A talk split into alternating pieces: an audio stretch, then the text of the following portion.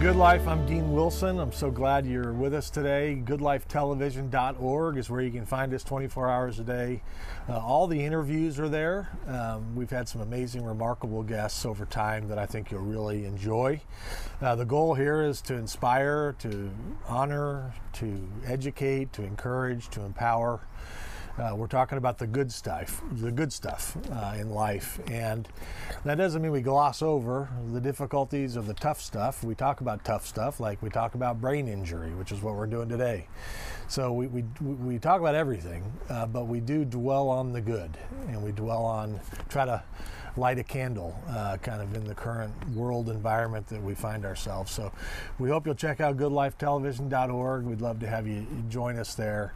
Um, and I'm really excited about my guests today. Uh, Douglas and Spencer Doman are with me. Welcome, gentlemen. Uh, Douglas is the president and Spencer the CEO of Doman International, which can be found at domaninternational.org, which is D O M A N international.org, domaninternational.org. Um, this is a, a family, um, starting with Douglas's father, Glenn Doman, who has been doing work with special needs, brain injured um, individuals, specifically children, for the last 65 years. So, in terms of authorities on brain injury and how to treat a brain injured, especially child, but but anyone, um, how to treat that person to help them live the best life they can, to help them move towards wellness, towards improvement, towards growth. This, this, I, I would argue that this organization, Doman International, and these folks are probably the utmost authority on this in this area. People come from all over the world to see them in Philadelphia, Pennsylvania, in addition to their sites internationally, uh, to, to see them so that they can get help. So, one of the reasons we're having them on is that if there are families out there um, that are watching that have a special needs child or have a neighbor that has a special needs child, whether it's whatever the diagnosis is, whether it's Down syndrome, autism, cerebral palsy, basic learning difficulties, dyslexia, there's a whole, there's dozens of them. Um, and they're looking for answers. They're looking for help. How do I help my child? Um, I would highly encourage you send them to domaninternational.org because these folks are the best in the business. So that's my intro. Long intro, but it had to be done. Um, in this particular show, we're going to talk about dyslexia. Um, and, and, and learning difficulties, which is probably on the really mild end of the spectrum of brain injury, but it's, it's a big deal. Um, in fact, I remember I always, I'm getting these flashbacks of being in your auditorium. Um, I remember one of the things you guys taught uh, us was that sometimes the kid that you're worried about the most is the one who looks normal, that where it doesn't look like there's a brain injury. And that would be this category of, of a kid who looks normal but just can't read or can't keep up or can't because maybe the letters are being flipped if they're just like whatever it is. And so, it, so while this is a mild end of the spectrum, it's a really important one. Um, and especially for the families of these kids and and because you know how a kid starts in school how a kid succeeds or doesn't just has such a huge impact on their self-esteem their confidence their success their life so i think it's important and i love that you guys you know do too so just maybe start with kind of just d- define dyslexia.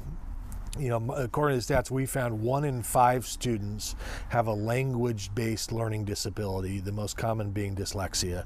About 6 to 7% of the school population worldwide qualifies for special education due to a learning disability, and about 85% of those are a reading or language disability, according to the International Dyslexia Association.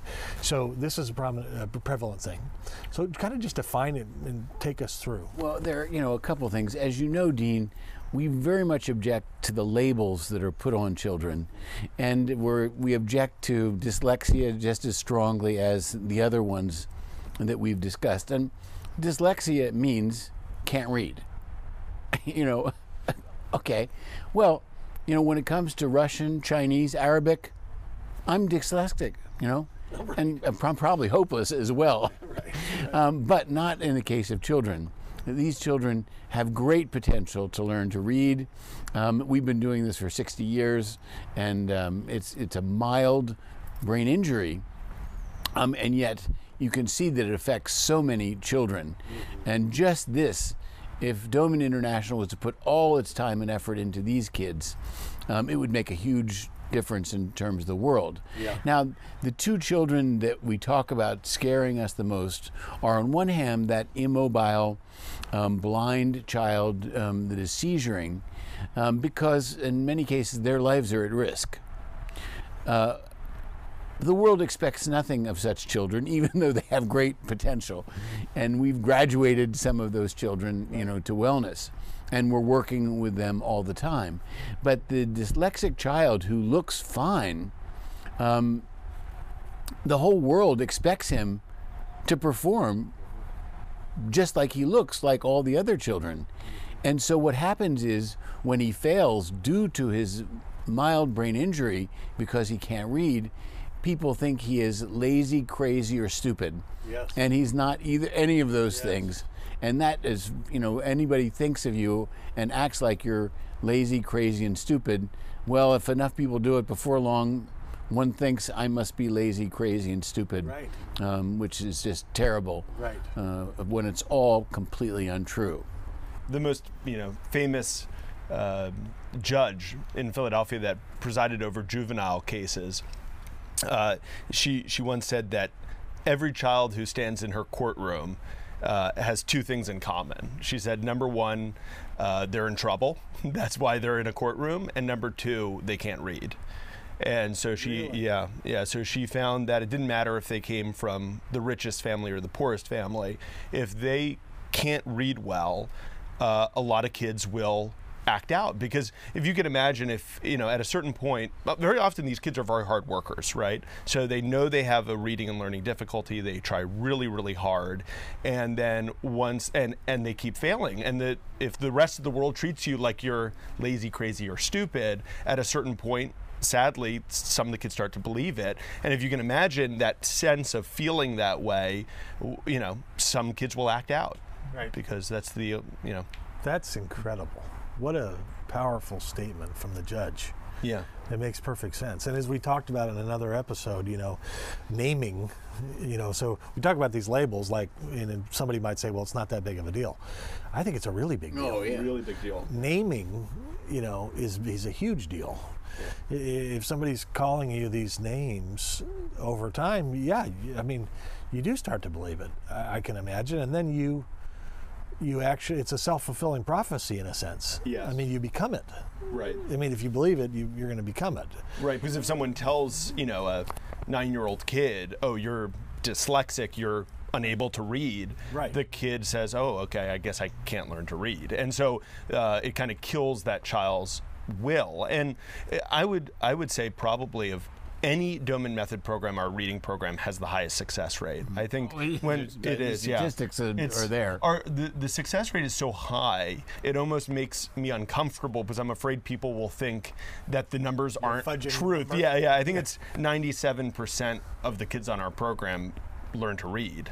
Wow. Um, and so and it, often above age level yeah, and it's not simply because of our reading program. We do other programs for brain development which help the child's reading. I don't want to say it's just the way we, we do reading, but our, our reading method, methodology, which my grandfather Glenn Doman started in 1964 with his book How to Teach Your Baby to Read. Uh, so our reading program can be used with children with learning difficulties, but it could it can be used with all kids. I was raised on the program. Right. And you turned out well. Uh, yeah, I, I hope so. I don't know everything. But How to Teach Your Baby to Read is an incredible book, um, which is um, And that's stood- available still. Oh yeah, I mean, uh, it has been translated into 20 languages um, around the world. It's an international bestseller. In fact, uh, all of our uh, our whole series of books uh, for child development is the best-selling series of books in history. Uh, for children, in terms of our physical book, uh, Fit Baby, Smart Baby, Your Baby, How to Teach Your Baby to Read, um, how to multiply your baby's intelligence, uh, how to teach your baby math. These are all part of our books, which you know, of course, you learned uh, through the program, but it's all available to the public in many, many different languages. That's wonderful. And you know, t- talking about these kids, I think we all have the memory in first and second grade, third grade, where you know the teacher made us stand up and read, and none of us were very happy about doing that, but we did it. But then you'd get to one or a couple kids in the class, and we all knew when it got to that kid standing up, and he'd stop and uh, and obviously it was very difficult and a painful experience, and we're all there feeling the pain for him uh, and thinking, what is wrong with him? Come on, man, why can't you read that? I mean, it's so easy. Uh, but you know, that's the kid who then ends up in trouble. Right. I remember my first grade. I was ahead. Mrs. Woodland. I, that brings back fond memories. But you know what? I was ahead. And I remember being affirmed for that. Mrs. Woodland thought I was an all star. you know? And maybe I started to think I was an all star. Right, exactly. You know, I mean, that's the reverse of this. Yeah, absolutely. Let's talk about dyslexia. What is the brain injury and how does it materialize into, the, into affecting somebody's reading? Well, uh, I think that our uh, often the way our educational system approaches teaching these kids reading, unfortunately, is is all wrong. So, you know, when when humans are born, there's a certain area of our brain called the the visual word form area. And this is the part of our brain that we use uh, to, to read and recognize words, right? So when you and I read, our visual word form area is interpreting the words on the page. One of the Not sounding them out every time. you're not sounding it out, Right, you see it and you you see that word, and your brain immediately knows. Oh, that's the word apple, right? And so, uh, we basically we view words as images. Mm. And one of the crazy things is actually the visual word form area of the brain is already developed when we're born. They've they've shown this with functional MRI. This is the latest brain imaging technology. They see with babies at three months old, their visual word form area is already developed, like it is for us in you know adulthood, and so that, that's why we've known for you know many many years that uh, you know tiny babies, little kids can learn how to read words. How to teach your baby to read? The, hence, the name hence of the, name book. of the book. Uh, so, unfortunately, when these kids with reading difficulties, with learning difficulties, get to school, uh, th- these kids are taught like all other kids. Very often, they're taught how to sound out letters, right? And the, And I just uh, mad, that, and we've lost six years um, waiting for them to go to school, Right. Um, uh, which is completely unnecessary yeah, and disadvantageous. Yeah, and you see, the the crazy thing is, so just almost everyone, you know, most people learn how to read phonetically by sounding out letters, right? Maybe that's the way you learned how to read. Uh, but the, the thing is, if you have no neurodevelopmental issue, your brain figures it out, and your brain learns how to read words as you know. Right. Yeah, so your your brain figures it out in the end. But if you have a neurological issue, like a child with dyslexia, their brain can't take those individual letters, uh, put them together, and read the word as a whole. And so. Uh, we, we need to teach the child in the way that they can learn best, which is teaching them how to read with whole words. Uh, and so, very often, you know, I remember but I've been doing this for 15 years now, but I remember the first reading program that I ever taught to a child. He was 12 years old. He had failed to learn to read in school for six years. And within six months, he went from unable to read anything to reading at a third grade level in just six months on, on the program. And it really, in the end, for that kid, the answer was just teaching him how to read words rather than letters. If someone else had, you, did, you know, he didn't even need the Doman method. If someone else had just taken that approach, he would have succeeded in the end. But Wow. yeah. So, so okay, but you, said the, the in a dyslexic case, what what is the uh, a child who's diagnosed as dyslex, Yeah. dyslexic? What is the case? That that's the child that cannot read by by seeing the word. Correct. Yeah. So They have to. They're trying to sound it out. Yeah, well, so they will. So right, dyslexia is often a catch-all term for a kid with a, a reading problem. So some kids might be completely unable to read; they may not even be able to recognize letters. Uh, you know, all the way to children who you know read with a lot of difficulty. Uh, so it, again, it's kind of a catch-all term for kids with with reading problems. And is I my understanding of dyslexia was always that that, and I think I learned this from you, but that that the the, the visual pathway, you know, the, the brain connecting to the eye, that there was because there was a convergence problem There's between the right. two eyes So that flipped the. That's right. So one of the most amazing abilities of the human brain is visual convergence. So what our brain does, we have two eyes, right? And our two eyes are- have two different images of the world. And our brain fits those two different images together in one perfect clear image right so we see one world we don't see two worlds right and so but unfortunately for for many kids uh, with special needs, uh, they have a convergence issue. And it, the issue might be so mild that people don't even note a problem. Some kids, you can see they obviously have a problem. An eye might drift inward or outward. And so parents can see, oh, there's an eye alignment issue. But some kids, it's so mild, you know, only an experienced professional could, could see it. But it's not a problem in the eyeball, it's a problem in the brain. Right. Right. The eyeball is perfectly fine. It's the brain where the problem right is. Right, because the the eye muscles are controlled by the brain right? And so there might be a little bit of rigidity in those eye muscles because the brain development isn't isn't normal. But the the problem is if your two eyes aren't working together perfectly you're going to have double vision or blurry vision. And so learning how to read becomes a whole lot harder if you're not looking at one word you're looking at you know two words basically and maybe that word is even moving. Yeah i actually i remember there was one child who started the Doman method program. Again he was i think 10 years old had failed to learn to read in school. And he hated reading so much he refused to read right? He had just given up. And so his uh, when his parents started our program uh, he said i'll only do this program if i don't have to read so parents said, okay, we'll do the rest of the Doman Method program, you know, and we'll hold off on reading. And six months later, so he, six months after doing the program, he came, you know, for his next visit, right? And uh, he opened, you know, as part of his evaluation, he had to open up a book and, and read from it. And he, he didn't want to because he hadn't read for six months, and he, uh, he said, fine, you know, I'll, I'll read. So he opened it up and he read the entire page. So this is a child, we hadn't done any reading program with him. We had just done the other activities to help his visual convergence. Ah. And when he got to the bottom of the page, he looked up and he said to his mom, Wow, it's really easy to read when the words don't dance. Oh my. So his entire life, the words were dancing, and uh, he just couldn't see the words clearly.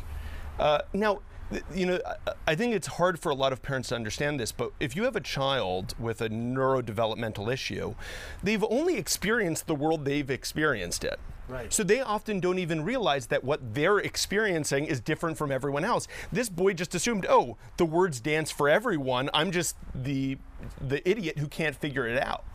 Um, so this poor kid was, was dealing with that the, the whole time. Wow. Yeah. So, a parent, so whatever the reason is, child can't read. They come to you.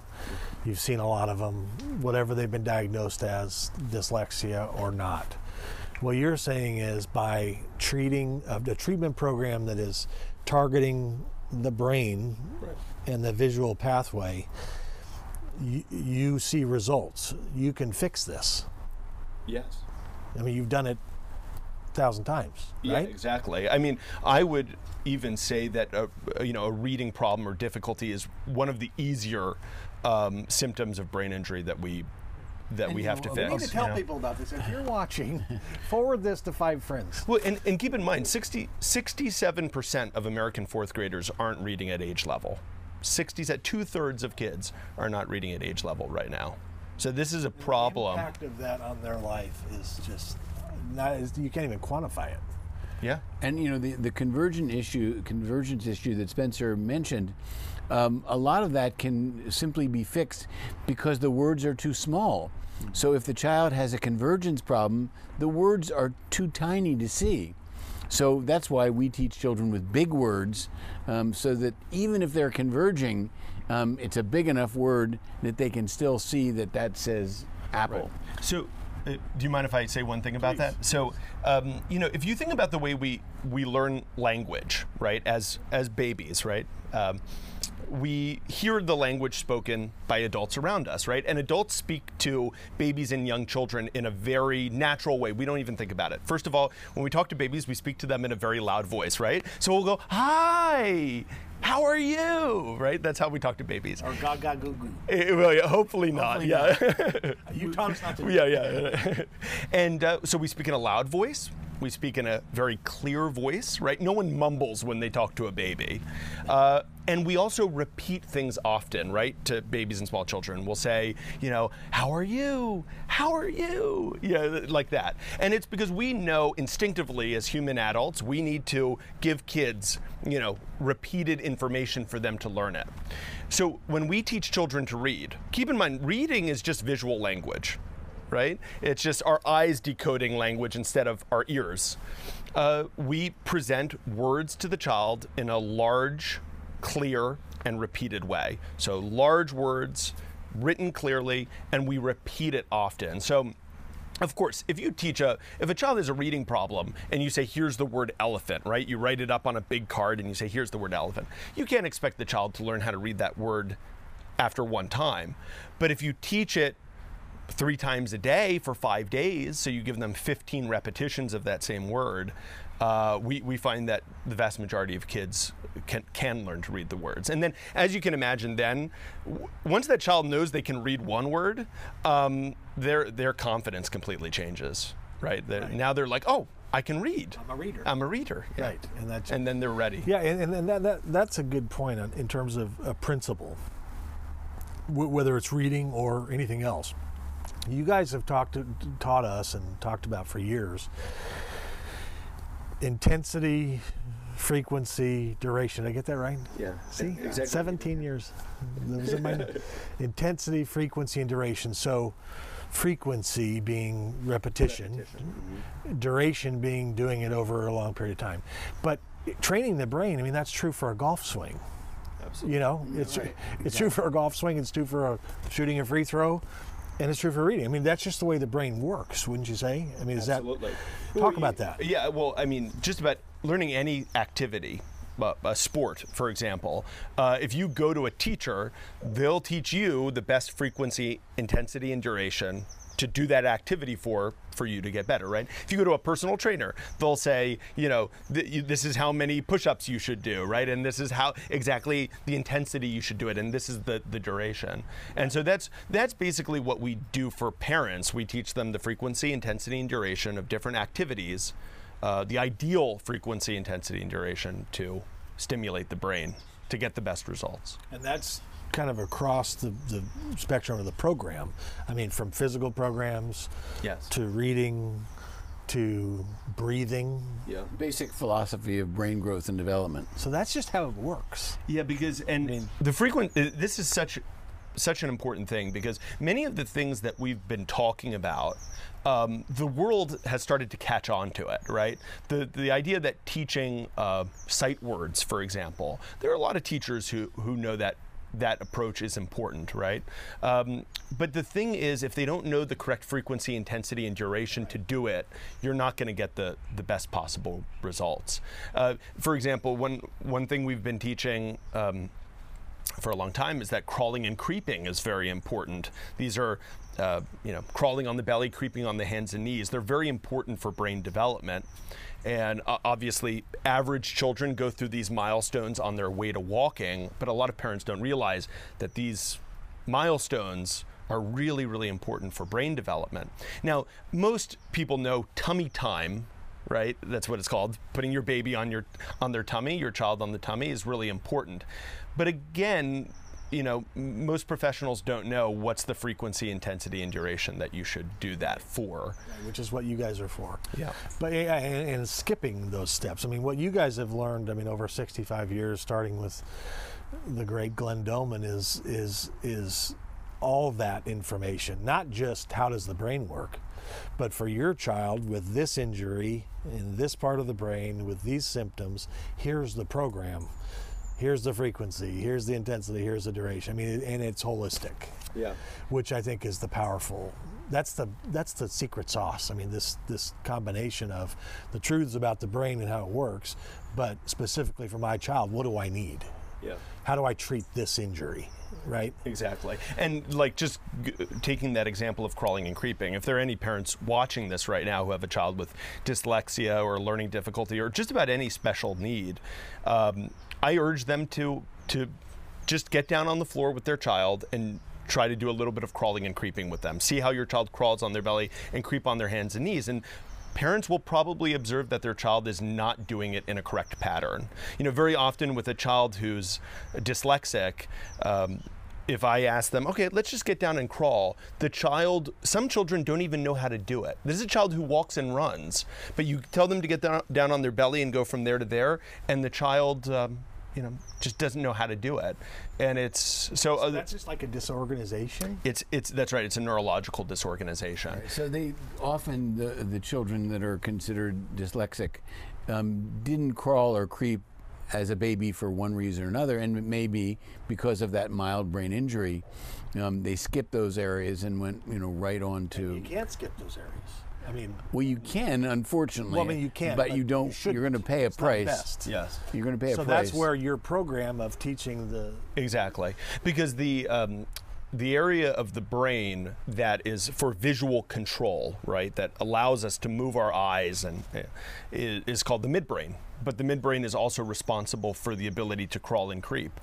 So cr- when it, when a child crawls and creeps as a part of their natural development, uh, you know, this is just the way Mother Nature has has arranged for it. But they, as they crawl and creep, they are also getting the activity that is needed for. Uh, for visual control, they're going to need that in the future for reading, and so if they skip those stages or they don't have them, it could reap, you know, it could create all kinds of problems for them later on with reading. Uh, last question real quick so convert so lack of being able to converge two eyeballs taking two pictures and making it one that can be fixed. I mean it's, it's- Absolutely. so somebody who Sure. can't converge can converge with a program.